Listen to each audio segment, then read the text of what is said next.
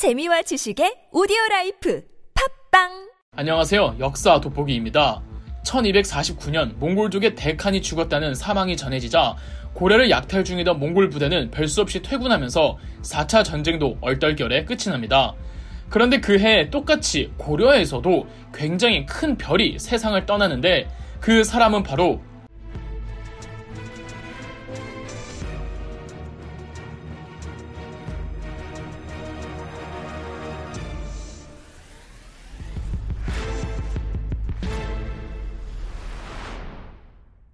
그 사람은 바로 군부 독재의 정점에 있던 사나이이자 고려의 모든 국정을 좌지우지하고 있던 최우가 사망한 겁니다. 최우에 대한 평은 극과 극입니다. 어찌됐든 군부 독재를 공고히 하며 고려의 국왕을 허수아비 왕으로 만들고 뇌물과 부정부패가 만연한 사회로 만든 책임은 있습니다. 그러나 최우가 마냥 악질만은 아니었습니다.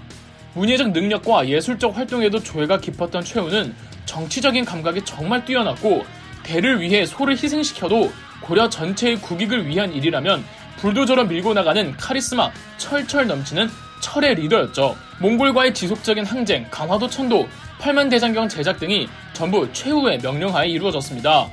1차에서 4차까지 고려와 몽골의 전쟁은 최후가 작전사령부의 최고 사령관으로 지휘했죠. 이렇게 고려 대 몽골의 전쟁에서 강력한 구심점 역할을 해주던 최후가 사망한 겁니다. 군부 독재의 원수직도 세습되기 시작했는데 그럼 당시 고려의 최대 이슈는 최후의 뒤를 이을 후계자겠죠. 최후에겐 아들이 없고 딸만 있었습니다. 그래서 최후는 딸의 남편, 즉 자기 사위 김약선을 후계로 점 찍어 두고 있었습니다. 고려대 몽골 1차 전쟁 때 성벽이 무너지자 맨몸으로 적군의 공격을 막아냈던 김경손 장군의 친형입니다. 최후가 자기 후계로 삼았을 정도이니 비록 친아들이 아닌 사위이지만 김약선에 대한 총애가 남달랐겠죠. 더군다나 김약선과 최후의 딸 사이에서 딸을 낳는데 이 딸이 고려의 태자와 혼인을 한 태자비였습니다. 즉 나중에 고려의 태자가 고려의 왕이 되면 김약선과 최후의 딸은 왕의 장인 장모가 되는 겁니다. 하지만 역사의 해피엔딩은 잘 없는 법이죠. 김약선과 최후의 딸 사이 금슬이 최악이었습니다. 최후의 딸은 남자 종과 바람이 났는데 김학선이 이 사실을 알아차린 겁니다. 최후의 딸은 자신의 외도를 김학선이 아빠한테 말할까봐 겁나서 선수칩니다. 최후의 딸이 아빠한테 가서 남편 김학선을 모함했고 이 모함에 속은 최후는 사위 김학선을 죽여버립니다. 그런데 얼마 후 자기 딸이 거짓말을 했다는 것과 남자 종이랑 바람을 피고 있었다는 모든 사실을 알게 된 최후는 너무 화가 나서 딸마저 죽여버립니다. 그럼 이제 후계를 이을 사람이 없어지는 거죠. 최후에게 아들이 아예 없진 않았습니다. 만종 만전이라는 형제가 있었는데 이름에서 알 수 있듯 최후가 데리고 있는 기생 그것도 몸을 파는 기생인 창기로부터 낳은 아들인지라 최후가 아들 취급도 안 했습니다. 아들 취급도 못 받으면서 어려서부터 두 형제는 온갖 망나니 짓을 다 했고 아빠 이름에 먹칠을 계속하니까 화가 난 최후는 두 형제의 머리를 깎게 하고 승려로 강제 출가시켰었죠. 오늘 내일 할 정도로 위세가 병약해진 최후는 그래도 죽기 전에 후계를 정해야 했기 때문에 별 수 없이 만종과 만전 중 한 명을 지목해야만 했습니다. 정확한 이유는 모르겠지만 최후는 첫째 만종이를 제치고 둘째 만전이에게 최항이라는 새로운 이름을 하사하고 그를 후계로 삼았습니다. 첫째 만종이는 계속 승려로 있었죠. 어, 이로써 최항이 새로운 군부 독재의 최고 집권자직을 계승했습니다. 그러나 최항은 아버지와 달리 무능의 끝판을 달리는 개망난이었고 아버지 최후가 죽은 지 이틀 만에 아버지의 첩을 건드리는 생 양아치였습니다. 그리고 최항은 자기가 승려였던 시절 자기 심기를 건드렸던 이들을 다 기억하고 있다가 전원 체포에다가 별다른 절차 없이 싹 다 죽여버렸고 자기 권력을 위협할 수 있는 정적들을 피해 미친 사람 마냥 학살해 갑니다. 예컨대 최후의 정실 부인이 자기 친엄마를 천줄이라고 무시했다며 최향은 그녀의 재산을 몰수하고 그 집안 오빠들을 전부 죽입니다. 이 과정에서 김학선의 친동생이자 고려대 몽골 1차 전투 당시 귀주성에서 전쟁의 신에 가까운 공을 세운 김경손마저 제거됩니다. 1차 전쟁 이후로도 김경손은 내부 반란을 슬기롭게 진압하고 계속 전선을 돌아다니며 몽골과의 전쟁 준비를 한 우국 충전의 상징이었는데 이 김경손마저 최양이 제거한 겁니다.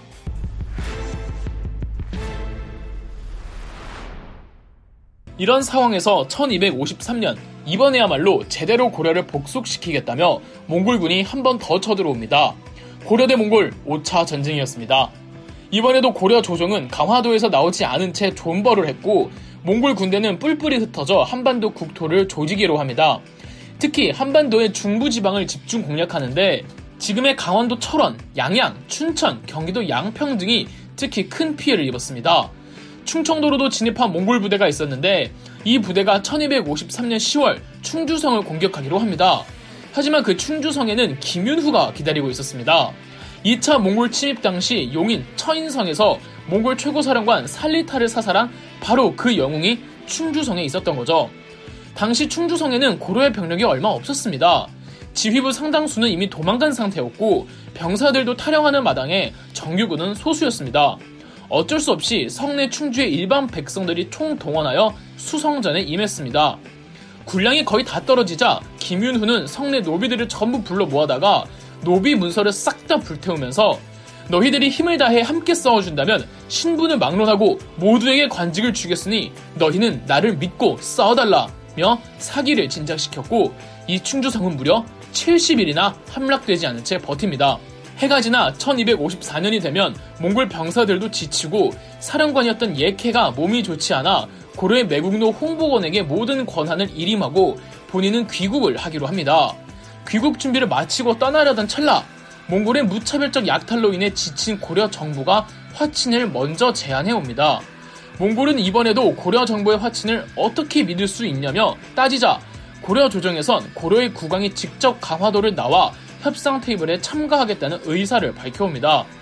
실제 고려의 국왕 고종이 노년의 몸으로 협상장에 참석해서 고려의 왕자를 인질로 보내겠다는 조건으로 전쟁을 마무리하고 몽골 부대는 철수에 귀국합니다. 충주성을 포위한 채 70일이나 함락시키지 못하고 있던 몽골 부대도 돌아가면서 이번에도 김윤후는 충주성을 지켜냅니다. 당시에도 충주성 전투는 고려 조정에서 극찬되며 회자됐습니다. 충주성 전투에서 적의 힘을 빼냈기 때문에 강화를 맺는 협상 자리에서도 몽골 측이 무리한 요구를 하지 않고 잘 마무리될 수 있었거든요. 이 공로로 김윤후는 상장군, 즉 육군 참모총장이 되었습니다. 김윤후의 건의대로 충준의 백성들은 실제 신분을 막론하고 전투에 참가했던 사람들에겐 작은 벼슬이나 명예직이라도 주어졌고 충주의 도시적 직위 또한 격상되었죠. 고려사에서는 충주성 전투에 대해 다음과 같이 기록되어 있습니다. 충주부사 우종주와 판관 유홍익은 몽골병이 쳐들어온다는 말을 듣고 성을 지킬 의논을 하였다. 그런데 의견상의 차이가 벌어지고 서로를 시기할 뿐이었다. 몽골병이 오자 우종주와 유홍익은 양반 등과 함께 다 성을 버리고 도주하고 오직 노군과 잠류만이 힘을 합쳐 몽골병을 쫓아냈다. 그러니까 성을 지켜야 할 의무가 있는 지배층들은 싸우기도 전에 도주해버리고 노군, 즉 노비로 구성된 부대와 잠류, 즉 노비까진 아니더라도 신분이 매우 천한 사람들, 그리고 성내 민간인들이 정규 군인들도 하기 힘든 수성전을 70일이나 버텨냈던 겁니다. 충주성 전투를 포함해서 고려와 몽골 간의 전쟁 당시 정말 많은 민중들과 민초들이 군인, 민간인 구분하지 않고 자기 가족, 자기 마을, 자기 나라를 지키기 위해 목숨 걸고 싸웠습니다. 물론 고려가 몇 번 먼저 머리를 숙이긴 했지만 음, 고려가 몽골을 상대로 그렇게 계속 멈추지 않고 싸울 수 있었던 건 이름을 남기지 못한 작은 영웅들, 평범한 영웅들이 하나하나 모여 다 함께 싸워준 덕분이었음을 여러분들께서 꼭 알아주셨으면 합니다. 그럼 역사 돋보기였습니다. 영상 재미있으셨다면 구독과 좋아요, 알림 설정까지 해주시면 감사드리겠습니다.